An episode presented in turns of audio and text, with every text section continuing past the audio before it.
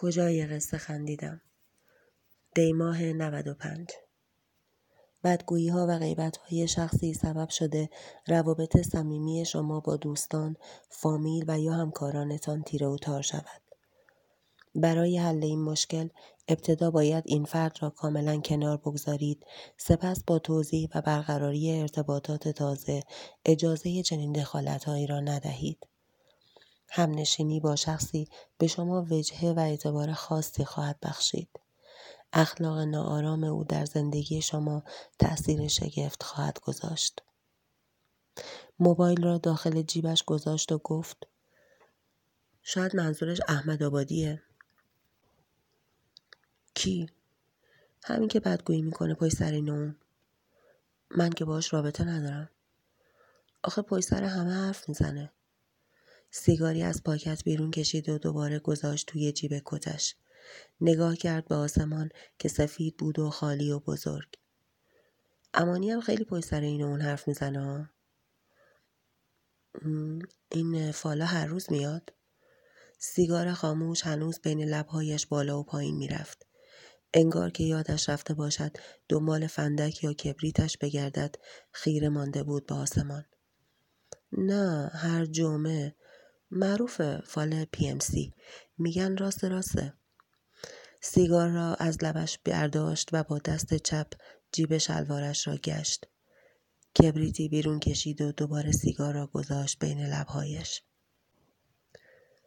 حالا هر ماه بیام برات میخونمش.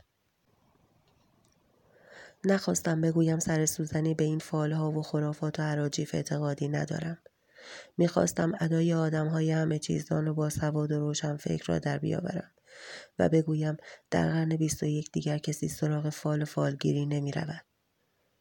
ماهی یک بار می آمد و لیست انبار را تحویل می‌داد و لیست جدید را تحویل می گرفت و می رفت. حالا گیرم در همین دیدار چند دقیقه ای فالی هم بخواند و برود. آخه من اصلا با امانی حرف نمی‌زنم نمی‌دونم. بالاخره یکی هست. خوب فکر کن. یکی هست که پشت سر این اون انقدر حرف زده که تو از دوروبریات بدت میاد. دوستات فامیلات. اما من سال هاست که از دوروبری هایم بدم میآید.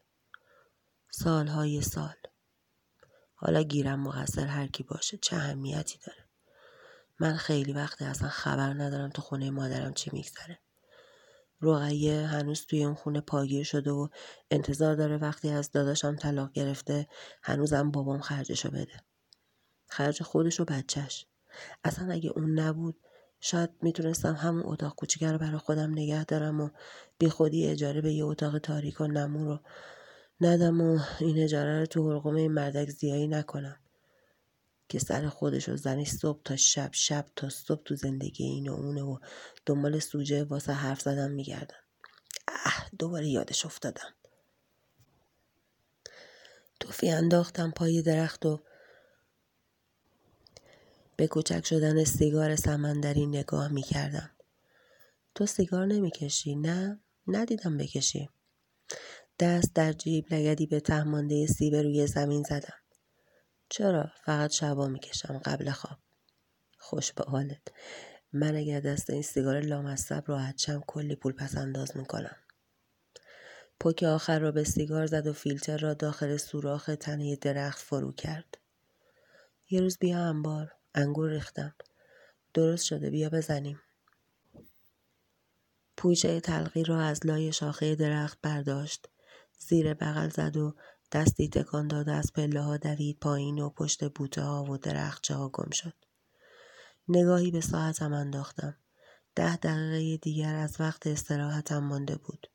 می توانستم در این ده دقیقه بروم دستشویی یا ساندویچی بخورم یا از آب میوه فروشی بغل یک معجونی چیزی بگیرم یا دنبال همان کسی بگردم که در فالم گفته بود به من اعتبار و وجهه خاصی می بخشد. گفته بود اخلاقش آرام است. من که آرامتر از خودم تا به حال با کسی برخورد نکردم. شاید منظورش خانم قربانی است. اما خانم قربانی که آرامشش بیشتر روی اعصاب است تا اینکه آرام بخش باشد. خانم قربانی آرام و منفعل است. یعنی هیچ ایده ای از خودش ندارد. هرچه به او بگویند میپوشد هرچه بدهند می‌خورد هرچه به او القا کنند مثل توتی تکرار می‌کند چطور می‌تواند به من اعتبار بدهد؟ او اصلا همه اعتبار آدم را هم می‌گیرد. آدمی که به آدم اعتبار بدهد یک طور خاصی است.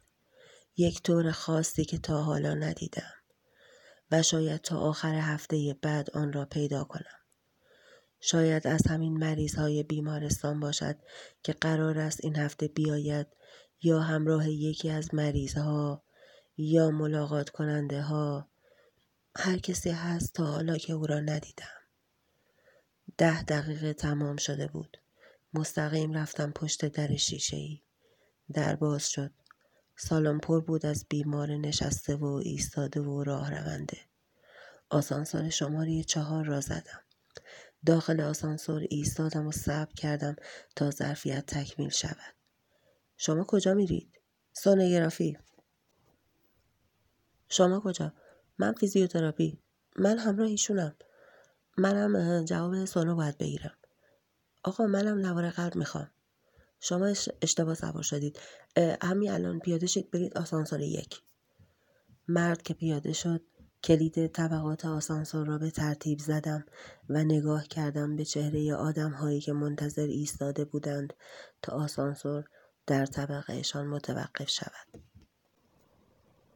هیچ کدام آرام نبودند. هیچ آرامش خاصی که بشود در چهرهشان دید و به من اعتبار و وجهه خاصی بدهد. هیچ آرامشی که در زندگی من تأثیر شگفت انگیز بگذارد. دندانم شروع کرد بزیت کردن. دستی به صورتم کشیدم و طوری که کسی نفهمد با انگوش روی دندانی که فکر می کردم درد از آن است فشار دادم. اگر این دندان را بکشم می شود سومین دندانی که امسال آن را کشیدم. حداقل تا همین دی ماه. تا همین نه ماه اول سال. نه ماه اول؟ چه خنده دار. نه ماه اول. در طبقه اول باز شد. طبقه سونوگرافی. هر سه نفر پیاده شدند که قربانی پایش را میان در گرفت و وارد شد. اندام ریز و ظریفی داشت. با مقنعی بلند تا وسط کمرش. امانی می گفت از بس موهایش بلند است مقنعی بلند سرش می کند که موهایش بیرون نزند. چند بار وسوسه شدم مقنعش را با انگوش بالا بزنم اما ترسیدم برگردد سمت من و بگوید دوست داری کسی این کار با خواهر مادرت بکنه و من با بیتفاوتی بگویم آره برام مهم نیست و همه جا پر شود که این محسن ملکی چقدر بیشرف و بیناموس است. همین امانی کافی است بفهمد من یک کار بیناموسی کردم تا همه بیمارستان را پر کند. هنوز قضیه طلاق خانم شریعتی سر زبان هاست. همین امانی اولین بار فهمید که خانم شریعتی و شوهرش یک شب تمام زد و خورد و کتک کاری داشتند. همان شب به همه گفت که این بار شریعتی تا مهر طلاق توی شناسنامهش نخورد نمی‌گذارد آب خوش از گلویش پایین برود. و همه جا را پر کرد که شوهر شریعتی یک مرد الدنگ و بیشرف است که دست روی زن جماعت بلند می کند. قربانی ایستاد رو به من. نامه ها رو بالا جا گذاشتم. باید برگردم بالا. رسیده بودیم طبقه همکف. باید صبر می کردم تا بیمارها پیاده شوند و بیماران بعدی سوار شوند. باشه بیا کنار تا سوار شند. آرام گوشه ای ایستاد اما فهمیدم می‌خواهد چیزی بگوید. هشت نفر ظرفیت تکمیل شد. فقط سونوگرافی، فیزیوتراپی، رادیولوژی بقیه بیادشن. همه ایستادند. معلوم بود درست سوار شدند. خانم قربانی رو به من چرخید. من کدوم طبقه بودم؟ سرد و یخزده به او خیره شدم. یادم رفت کلید طبقات را بزنم. طبقه یک، دو، سه و چهار را هم رد کرد. دیگر از دندان دردم خبری نبود. حالا دوست داشتم بیمارستان سقف نداشت و آسانسور همینطور بالا و بالاتر می‌رفت. های معصومش را برای اولین بار بود که آنقدر از نزدیک می دیدم. شاید امانی آنقدر محو موها و مغنه بلند قربانی شده بود که این چشمها را نمی‌دید. آن چشمها را نمی‌دید. آن چشمهای معصوم که موجه هایش تا خط ابرو بالا آمده بود. سونو بودی؟ قربانی خودش فورا کلید طبقه سه زد. صدای هیاهوی بیماران را تازه شنیدم که از طبقاتشان رد شده بودیم. قربانی که پیاده شد طبقه دو و سه را به ترتیب زدم. دوست داشتم زودتر برگردم بالا و قربانی را ببینم که با نامه ها درست روبروی در ایستاده و منتظر من است. دیگر آن چشم ها از ذهنم کنار نمی رفت. هرچه به چشمهایش بیشتر فکر می کردم بقیه چهرش از یادم می رفت. حالا آن مغنعه بلندش شده بود نقطه تمرکزم. اول آن را در ذهنم می ساختم تا کلیت اندام و چهرش در ذهنم نقش ببندد. بعد چشمهایش را با آن موجه های بلند و فری مثل دو تا نگین روی صورتش می کاشتم. تا ساعت چهار که دندان در سراغم آمد و باید به خانه می رفتم. قربانی سوار آسانسور نشد. فهمیدم از پله ها پایین رفته.